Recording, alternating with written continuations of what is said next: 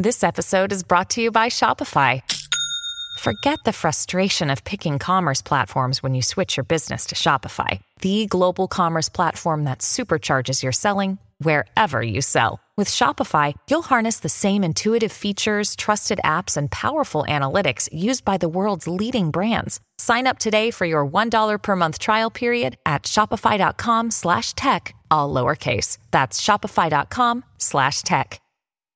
Allora, Alessandra, sai, quando, quando si parla di robotica, eh, di biotecnologie e di chiamiamo così, ibridazione fra corpo umano e corpo meccanico o macchinico, eh, c'è sempre facile sensazionalismo, ok? È molto facile cadere nelle paure, nel fatto, oh mio Dio, eh, veniamo, veniamo, collegati a delle macchine, questo ci rende meno autentici, queste cose qua.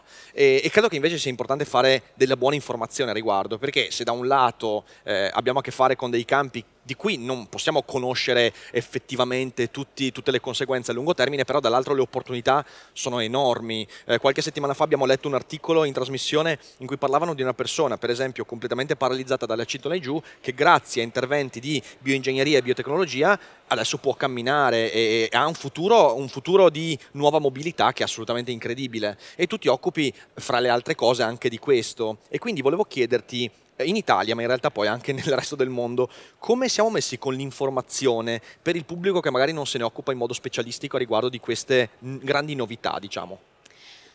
Diciamo che effettivamente queste tecnologie a volte mettono un po' paura. Certo eh, proprio perché mentre magari abbiamo più facilità ad avere un contatto tutti i giorni con aspetti di informatica, gli aspetti più hardware, quindi anche di robotica o di protesica, possono sembrare un pochino più lontani. Uh-huh. Tuttavia ehm, io ho riscontrato nelle varie volte in cui mi sono confrontata con il pubblico più generale un grande interesse, una grande comprensione delle opportunità che questo tipo di tecnologie possono aprire.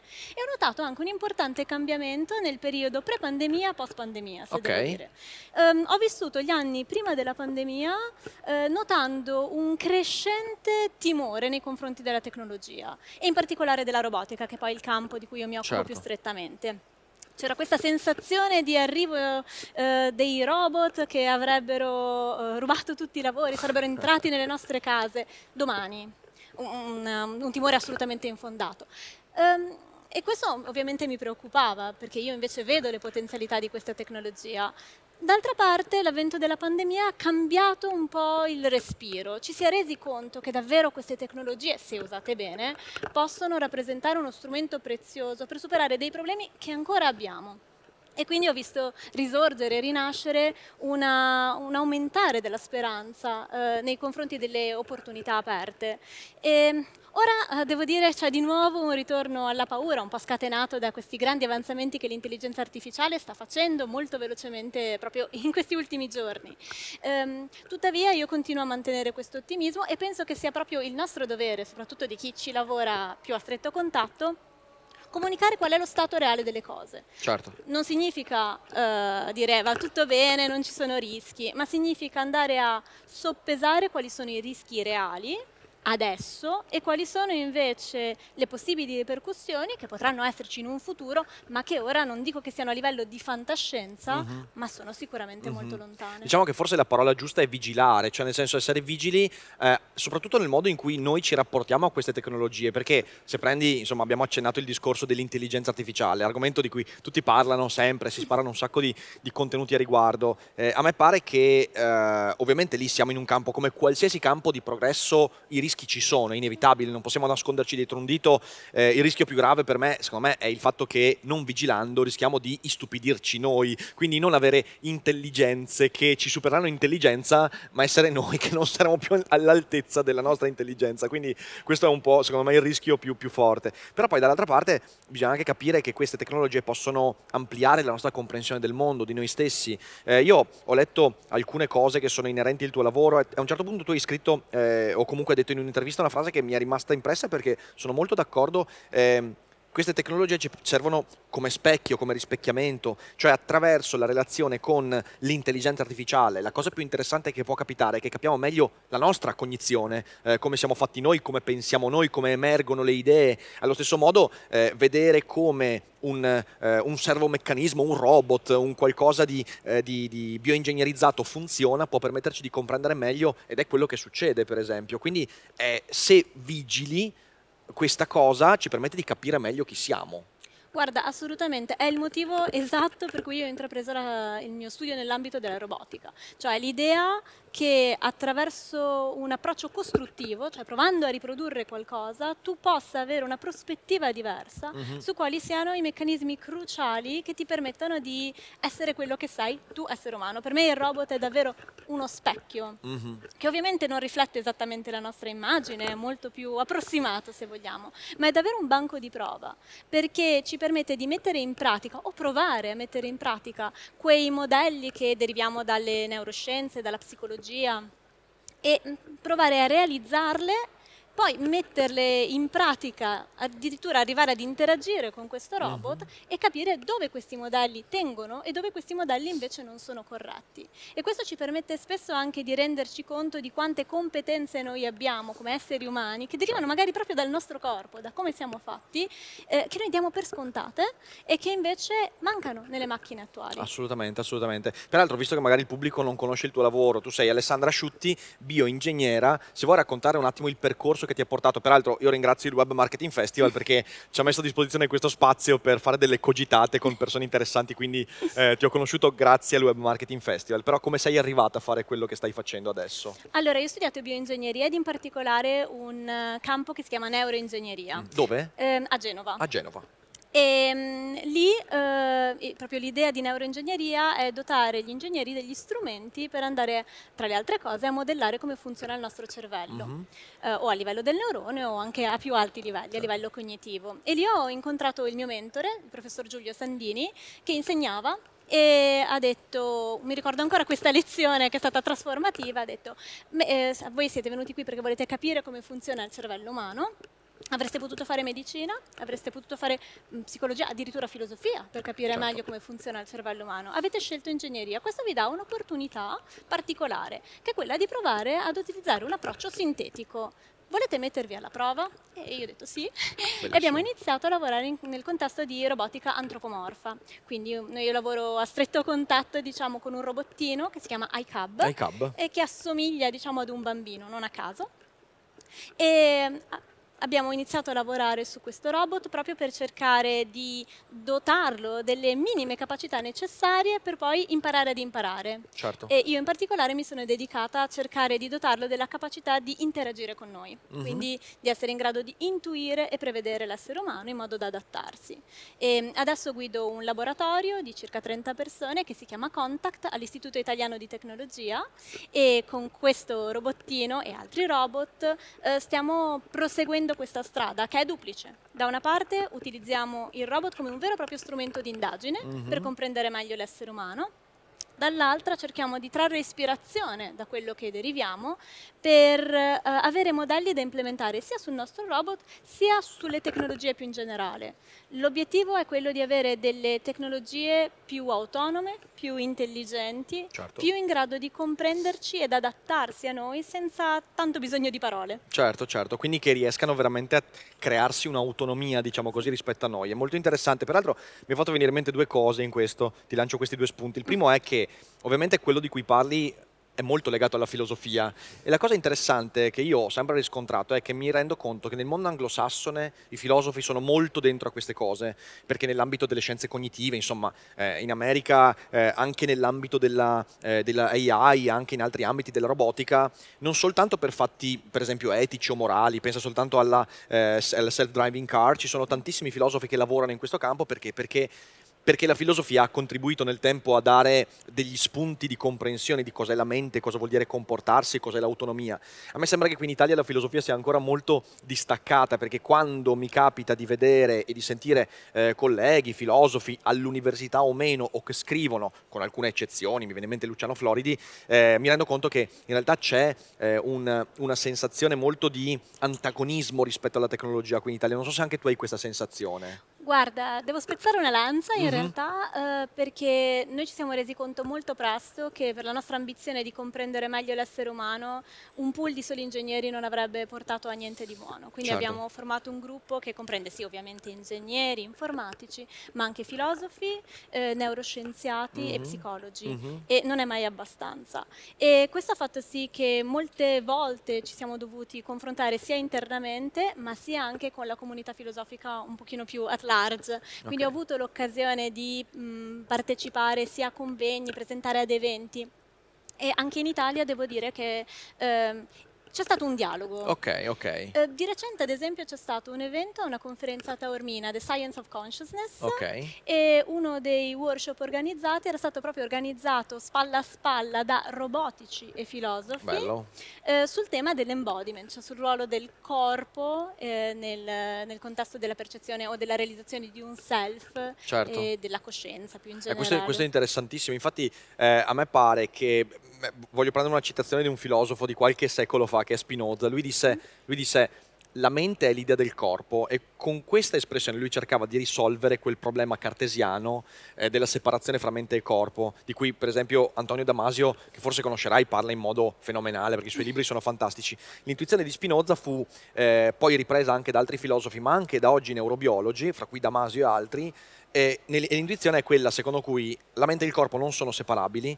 Eh, mi viene in mente quel libro di Bergson, Materia e Memoria, in cui lui dice: Noi pensiamo che la mente sia il cervello, ma in realtà la mente, quando tu tocchi un oggetto, la mente è nel percorso che il segnale fa e il cervello è il grande rielaboratore.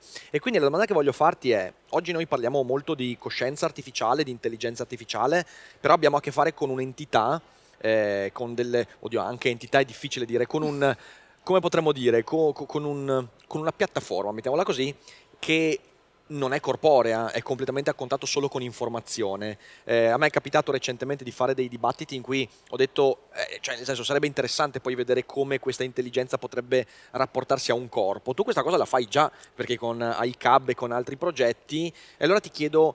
Eh, se veramente questo è il futuro, cioè avremo un futuro di intelligenza artificiale che diventa intelligente perché comincia ad avere una percezione ambientale con una corporeità sua? È, è fattibile questa cosa?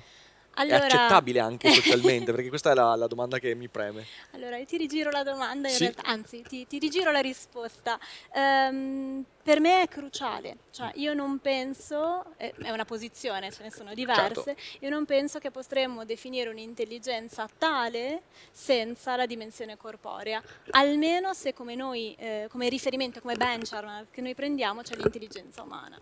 Perché se noi guardiamo a come la nostra cognizione si sviluppa, essa è intrinsecamente legata al nostro corpo. Noi partiamo da bambini con determinate capacità di azione, e la forma del nostro corpo determina le nostre capacità di azione e percezione e queste a loro volta determinano non solo quello che facciamo, ma anche i concetti che noi sviluppiamo. Certo. E quindi se noi vogliamo andare a realizzare ad esempio una macchina che sviluppi una cognizione che in qualche modo richiami la nostra, passare attraverso il corpo è fondamentale mm-hmm. ed è fondamentale anche per lo sviluppo di concetti astratti. Eh, l'esempio che faccio sempre, che è un po' banale, però a me aiuta. Eh, se un, un, bambino piccolo, un bambino piccolo impara presto che riesce a passare dalle porte, riesce a salire le scale, ma non riesce a passare attraverso un muro. Quando svilupperà il concetto di ostacolo e passaggio, per lui scale e porta saranno un passaggio e il muro sarà un ostacolo. Uh-huh. Se ne facciamo un robot a ruote, e gli permettiamo attraverso la sua esperienza di conoscere il mondo, eh, lui eh, troverà che la porta è un passaggio, ma il muro e le scale sono un ostacolo. Quindi quando poi dovrà generalizzare e sviluppare un concetto, inizierà a sviluppare dei concetti che sono dissimili da quelli che sviluppiamo noi. Certo, certo. E questo è, è un esempio appunto molto semplificato, ma se pensiamo anche agli oggetti di tutti i giorni, banalmente una sedia, come definisci una sedia? Non c'è nessuna descrizione geometrica che dà soddisfazione è una sedia, è qualcosa che ti permette di sederti. Può essere anche questo palco se mi ci Certo. siedo, ma non è qualcosa che è inerente il solo oggetto.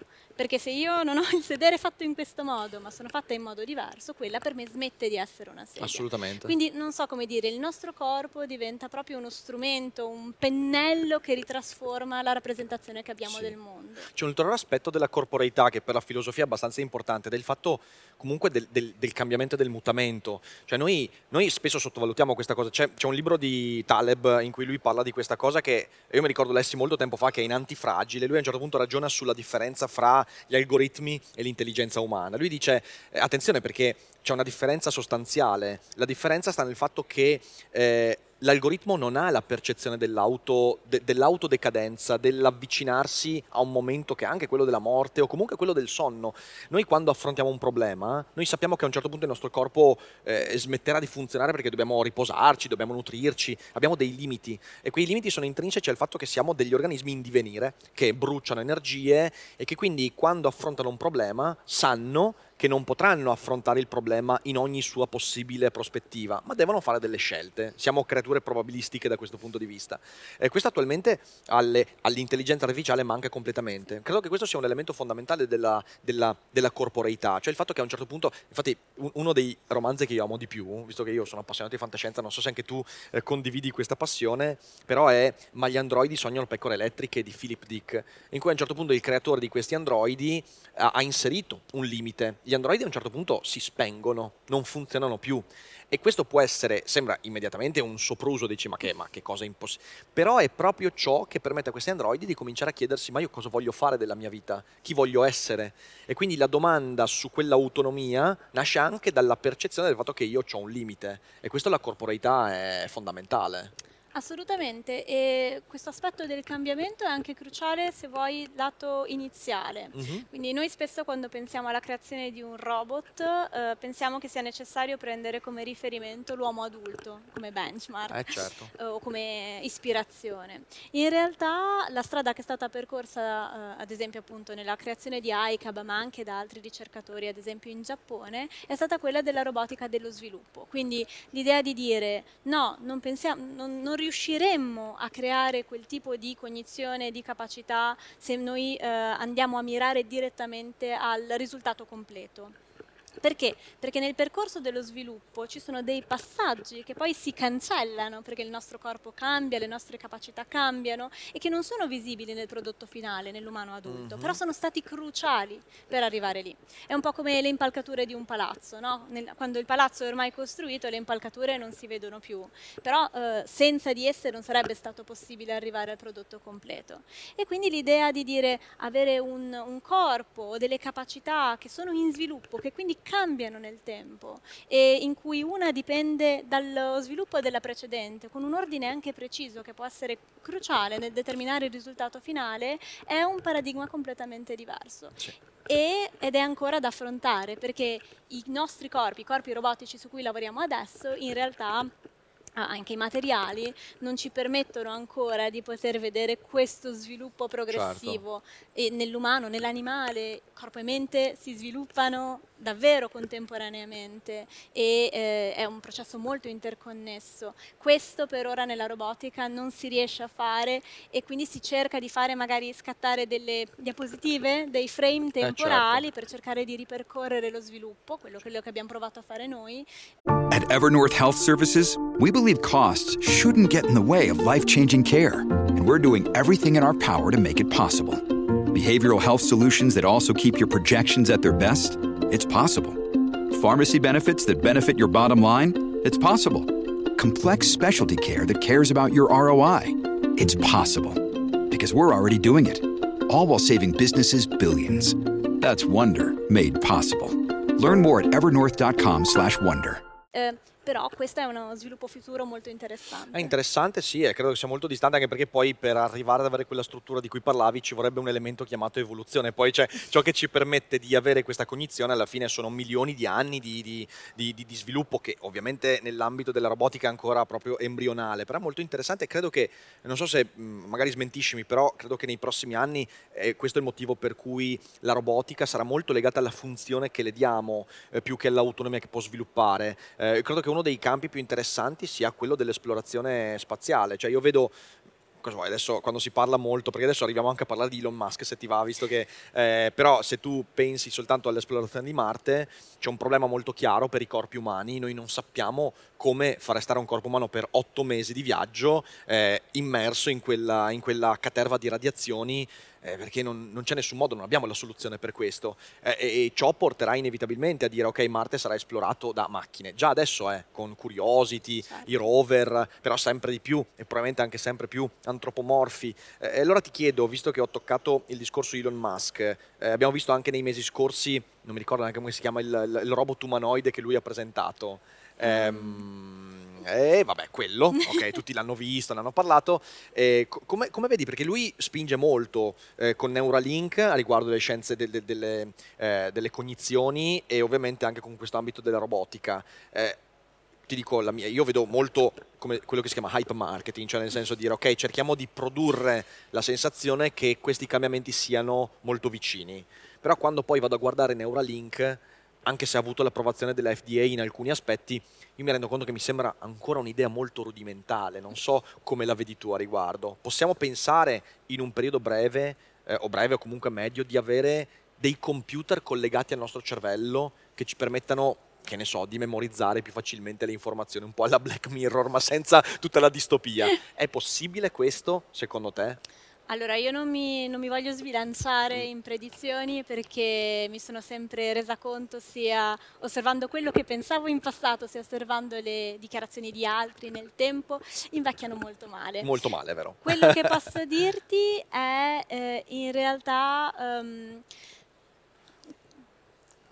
sulle tematiche che adesso Elon dedi, ehm, diciamo, affronta in maniera diciamo, più commerciale, c'è moltissima ricerca che da tantissimi anni sta andando okay. avanti eh, diciamo, in ambienti più tradizionali, quindi in accademia, in università, negli istituti di ricerca.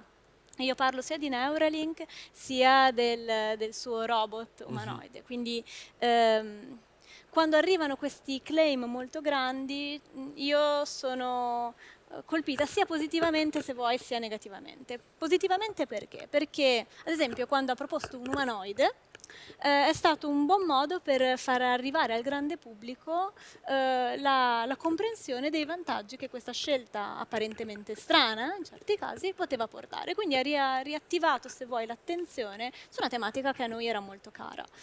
In aspetto negativo perché eh, guardando la storia passata, guardando quanto ancora ci separa da riuscire ad avere una cognizione nei robot eh, come quella che lui raccontava nei primi esempi che, che proponeva, Ehm, diciamo, la prospettiva che lui proponeva di dieci anni, cos'era due anni fa, eh, mi è sembrata estremamente ottimista. Mm-hmm. Poi questo non vuol dire che con un buon investimento, con un team molto forte che può mettere in gioco, eh, non, non, possa portare degli avanzamenti importanti in quella direzione. Certo. Io questo non lo escludo, sia lato Neuralink sia lato robotica. Um, I claim invece mi preoccupano un pochino di più. Um, vorrei tornare, se non ti dispiace, al punto eh, che avevi fatto all'inizio relativamente a quali potrebbero essere le applicazioni, le applicazioni della robotica sì, che sì, vedi sì. più. Beh, um, sicuramente tutte le applicazioni che non vedono un bisogno del robot di interagire con l'essere umano, o se non parliamo di teleoperazione, quindi certo. Quindi non vivere accanto a noi, non condividere spazi socialmente abitati, questo tipo di operazioni secondo me sono molto promettenti, stanno andando avanti benissimo, non è detto che avranno necessità di una forma umanoide, eh, penso che anzi sarà proprio come dicevi prima, cioè la funzione determinerà la, la forma, forma, migliore. Certo. Così come vedo eh, sempre molto promettenti e molto vicini nel futuro nuovi, eh, se vogliamo elettrodomestici robotici, mm-hmm. eh, dal vacuum cleaner che adesso certo. è molto diffuso, io vedo robot... Salvavita è quello, cioè, io adesso sta lavorando al posto mio in questo momento a centinaia di chilometri di distanza, bellissimo. Bellissimo, guarda sono stata di recente a questa grossa conferenza di robotica che sì. c'era a Londra e nell'hotel eh, in cui pernottavo la pulizia dei corridoi era interamente data da questi robottini, quindi era perfetto. Ma quindi su questo io sono molto ottimista e penso che vedremo un incremento di robot con una funzione molto specifica, magari anche nelle nostre case.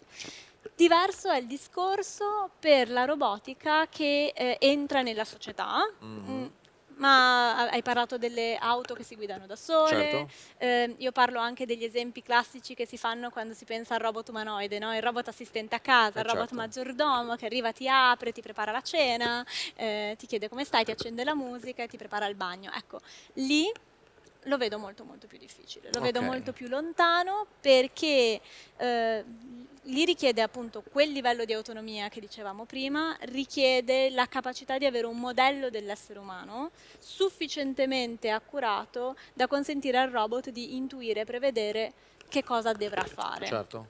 Perché noi ci stufiamo moltissimo di dare istruzioni precise. Non so se hai interagito con gli assistenti virtuali.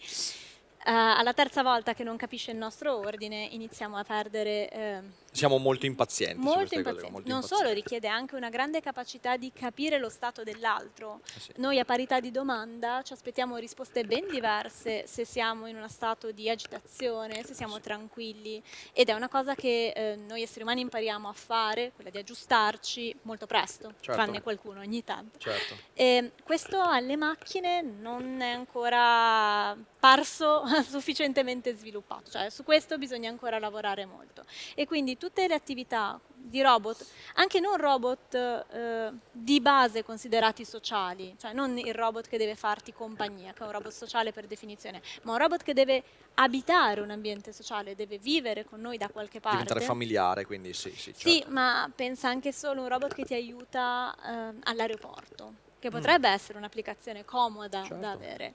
Ehm, perché funzioni bene, all'altezza delle nostre aspettative perlomeno, deve essere in grado non solo di navigare tra la folla senza sbattere contro nessuno o avere una mappa aggiornata degli spazi, ma dovrà essere anche in grado di capire che tu sei di corsa e quindi non hai tempo di stare a chiacchierare quattro ore su dove andare, che invece quell'altra persona è disperata perché ha perso la bambina e deve essere recuperata in fretta. Ehm, molto spesso dovrà intuire che se stai portando la valigia dovrà avvicinarsi. Sono sciocchezze, sono cose che un bambino prima di imparare a parlare sa già fare, Eh sì. ma sono proprio quei punti banali dove queste macchine cadono.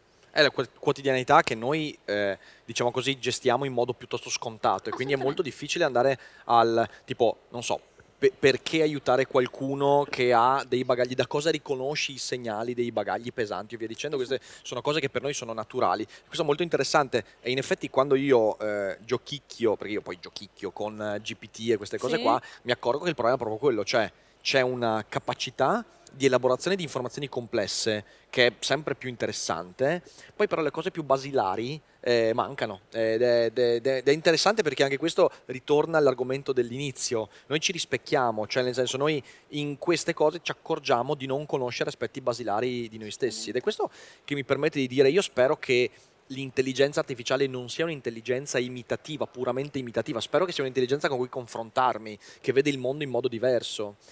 Io ho sempre avuto un po' di... ho sempre guardato il test di Turing, ok? Con un po' di diffidenza, perché pur essendo interessante ho sempre trovato eh, da profano molto limitante l'idea che la macchina, eh, l'intelligenza artificiale si designi in base all'inganno perpetrato nei confronti dell'utilizzatore umano. Eh, questa cosa, per quanto abbia ovviamente poi delle, delle- delle applicazioni interessanti, ah, dopo questa piccola interruzione tecnica, stavo dicendo, eh, io spero di confrontarmi con un'intelligenza che sia veramente diversa dalla mia. Parlavo del test di Turing, trovo limitante l'idea, per quanto abbia delle applicazioni inevitabili e che sia anche molto pragmatica come idea, che la macchina si designi in base all'inganno che riesce a perpetrare nei confronti dell'utilizzatore umano. Ehm, mi rendo conto che questo può essere il primo passo, ok? Per dire, noi abbiamo un'intelligenza, una coscienza, cerchiamo di arrivare lì. Eh, speriamo che vada un po' oltre, senza esagerare. Guarda, tocchi un punto importante secondo me. Il primo aspetto che, ehm, su cui c'è da riflettere è proprio eh, quello con cui aprivi, cioè il fatto che quando noi vediamo ChatGPT che ci risponde con un testo molto elaborato, molto ben scritto, quello che noi facciamo è imputare un'intelligenza superiore a quella che la macchina sta facendo. Certo. Questo ChatGPT, per carità, ha capacità efficaci nel produrre linguaggio, ma dietro quel linguaggio non c'è tutto il sottostrato di conoscenze, di competenze, di esperienze che un essere umano che dica quelle cose ha. Eh sì. E questo era successo anche all'epoca quando i computer hanno iniziato a vincere a scacchi. Mhm. Uno automaticamente pensa, caspita, se sa vincere a scacchi, ma non vuoi che non sappia capire che se gli dico passami questo me lo passa? No, perché è una competenza ehm, ampia magari, che può anche un pochino generalizzare, però non è sicuramente al pari del- di quello che è in un essere umano. Certo. E diciamo, in questo senso c'era il cosiddetto paradosso di Moravec, eh, in cui Moravec e altri grandi del- del- dell'intelligenza artificiale e del- eh, dell'informatica del passato avevano detto guardate che le cose che a noi sembrano difficili come umani sono quelle più facili da trasferire sulle macchine. Certo. Le cose veramente difficili sono quelle che un bambino di un anno sa fare. Quindi appunto intuire il bisogno dell'altro, leggere un'occhiata, ehm, anche decidere che cosa fare ehm, appunto autonomamente, tutte cose che appunto un bambino ha già risolto quando è un anno e poi imparerà a fare tutto il, Il resto, a resto. giocare a scacchi, Certo. a parlare, a sviluppare testi completi. Ehm, nelle macchine è un po' stravolto. Il contrario, questo. esatto. E quindi a volte cadiamo, ma anche noi, vittime Mm. dell'illusione del dire, caspita, sei in grado di fare questo? Vale anche per la robotica. Quando abbiamo Mhm. visto i robot della Boston Dynamics fare parkour, o fare Eh, sì. il salto mortale all'indietro. Ma come può uno pensare che un robot che sa fare quello non sia in grado di tenere la borsetta alla signora anziana? Ma non lo sa fare, Non quel sa robot fare. lì fatto in quel modo, programmato in quel Certo, modo. certo. Ci vuole del lavoro, ci vuole, del- ci vuole la cognizione, che è la Certo, parte poi certo. più difficile. C'è un ultimo spunto che vorrei lasciarti, che è legato di nuovo a a un'idea che nella fantascienza ha avuto grandissima fortuna, anche in romanzi molto recenti. C'è ehm, uno dei romanzi più recenti che è di un autore cinese che è Cixin Liu, che è Il problema dei tre corpi, porta, forse l'hai sentito parlare perché è diventato molto famoso, e c'è questa idea eh, che eh, un'entità aliena non sappia mentire. Ci sono tre storie che, che mi piace citare quando parlo di questo. Uno è i viaggi di Gulliver. Quando Gulliver va nell'isola dei cavalli, gli Huinim, quando incontra il padrone degli Huinim, che è un cavallo, eh, questo gli chiede: Ma spiegami di nuovo questa cosa del linguaggio umano? Ma perché usate il linguaggio per mentire? Il linguaggio dovrebbe essere qualcosa per esprimersi. E voi invece mentite. E Gulliver cerca di spiegargli, eh, gli avvocati, i politici e tutte queste cose qua. E, e l'altro non capisce perché dice: Ma io, cioè, il linguaggio serve per dire la verità. E quindi quello è un'immagine. L'altra è quella di Solaris, il pianeta Solaris, la cui caratteristica fondamentale è parlare telepaticamente. E in questo modo, non dovendo far passare attraverso la bocca le parole, quello che Solaris pensa è quello che si manifesta e quindi non conosce la menzogna. E poi appunto questi alieni di questo autore cinese che hanno la caratteristica stessa di Solaris, parlano attraverso la telepatia e quindi non hanno le parole e le parole sono ingannatrici. A me sembra che quando noi parliamo di macchine, test di Turing, noi abbiamo già in qualche modo presupposto il fatto che la funzione di, un- di un'intelligenza è quella di imitare, imitare quindi ingannare. E mi immagino come sarebbe invece un mondo in cui l'intelligenza artificiale che nasce veramente sia un'intelligenza che dice la verità, che semplicemente si mostra per quello che è. E se è vera la fantascienza quando parla di questo, con cui noi non riusciremo mai a rapportarci in modo sereno, perché noi presupponiamo che la menzogna sia, che la menzogna, che l'inganno, che eh, la- tutto il raggiro, anche in senso positivo, anche la bugia bianca sia una parte integrante del- de- de- dell'intelligenza, ma magari non è così, è limitata l'immagine che abbiamo della nostra stessa intelligenza. Ma eh, When you need mealtime inspiration, it's worth shopping Kroger, where you'll find over 30,000 mouthwatering choices that excite your inner foodie. And no matter what tasty choice you make, you'll enjoy our everyday low prices, plus extra ways to save, like digital coupons worth over $600 each week. You can also save up to $1 off per gallon at the pump with fuel points. More savings and more inspiring flavors make shopping Kroger worth it every time. Kroger, fresh for everyone. Fuel restrictions apply. Ehm, è una riflessione interessante. No- non- non so se collegherei effettivamente la, la menzogna al- alla nostra essenza, ma è un grosso, è un grosso problema che spesso ci, ci poniamo quando ragioniamo su perché eh, queste tecnologie, questi, mm, in particolare i robot, ci fanno paura. C'è un articolo che aveva scritto ormai quasi vent'anni fa, Kaplan, o Kaplan mm-hmm. e, in cui mi sembra il titolo fosse qualcosa del tipo perché abbiamo paura dei robot umanoidi. E eh, si concentrava proprio su una differenza importante tra la cultura orientale e la cultura occidentale nella percezione della tecnologia e in particolare della tecnologia umanoide. Sì.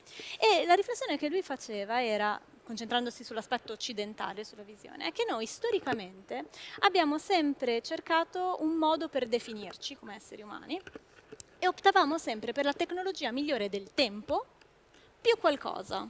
Quindi all'inizio era, non so, eh, siamo come un sistema a valvole, però in più noi possiamo muoverci in mm, maniera okay. fluida. Oppure ehm, poi quando hanno costruito diciamo, gli automi e quindi cose che si potevano muovere abbastanza bene, ah sì, allora noi siamo come l'automa, ma in più abbiamo le emozioni. Poi più di recente c'è stata una riflessione sul fatto che alcune macchine, alcuni robot possono, se non altro, manifestare o um, esprimere espressioni eh, inclini, diciamo, che possono rassomigliare a delle eh, espressioni affettive. Allora c'è stato tutto un dibattito, ah sì, ma allora um, noi siamo come dei... Um, questi robot affettivi, ma in più abbiamo la creatività. Certo. E oggi si discute sul fatto che queste nuove tecnologie in realtà abbiano racchiuso, abbiano risolto il problema della creatività. E quindi adesso cosa siamo? Esatto. E quindi diciamo c'è un, un grosso mh, problema che a questo punto io associo a un problema culturale, se vogliamo, in questa necessità di separarci dalla tecnologia, ma allo stesso tempo avere bisogno di un riferimento tecnologico che sia qualcosa un po' meno di noi. È sicuramente un percorso positivo perché via via che la tecnologia avanza ci rendiamo conto sempre di più di che cosa ci potrebbe contraddistinguere certo. o di che cosa noi pensiamo ci renda davvero noi stessi. D'altra parte però è anche un processo che ingenera paura perché nel momento in cui la tecnologia avanza, quelli che noi pensavamo essere i capisaldi della nostra identità iniziano a, a venire meno. È vero, è vero, è vero. Ma io stesso, io stesso quando, quando, sono venuti fuori tecnologie come Mid Journey, Lens e via dicendo, eh, io, io, io, ho fatto dei, dei contenuti dicendo guardate sono interessantissime, è una forma di creatività. Ho la sensazione ancora adesso che sia una creatività che funziona per presupposti diversi rispetto, soprattutto per quello che dicevo prima, con queste sensazioni, questa, questa limitatezza, cioè noi produciamo anche per via delle nostre angosce, paure e via dicendo. Però sicuramente non dobbiamo utilizzare questa cosa per instillare paura o demonizzare. Credo che sia un processo di autoconoscenza, eh, quel, quel, trovare quel qualcosa in più. Alla fine dei conti è una storia che ci raccontiamo anche per continuare ad avere stima di quello che siamo.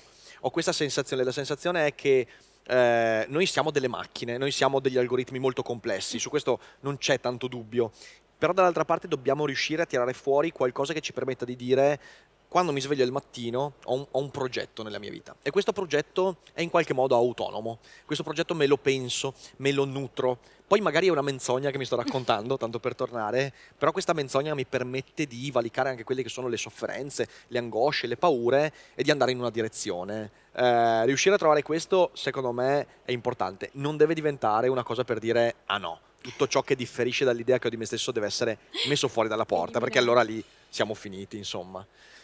Alessandra, è stata una chiacchierata bellissima, io ti ringrazio tanto Grazie perché guarda, fai, fai, un lavoro straordinario, io invidio, eh, invidio il campo in cui lavori, io ovviamente ho fatto scelte diverse, è troppo tardi per me mettermi a fare... Però sicuramente mi interessa veramente tanto, quindi spero che sia la prima di una chiacchierata che poi boh, porteremo avanti in altri contesti. Però Con intanto in bocca al lupo per eh, le cose che stai facendo e che ti portino la miglior soddisfazione possibile. Grazie, viva il lupo. Grazie a tutti per quelli che hanno ascoltato e niente, in descrizione trovate i link per conoscere il lavoro di Alessandra e noi ci vediamo alla prossima puntata.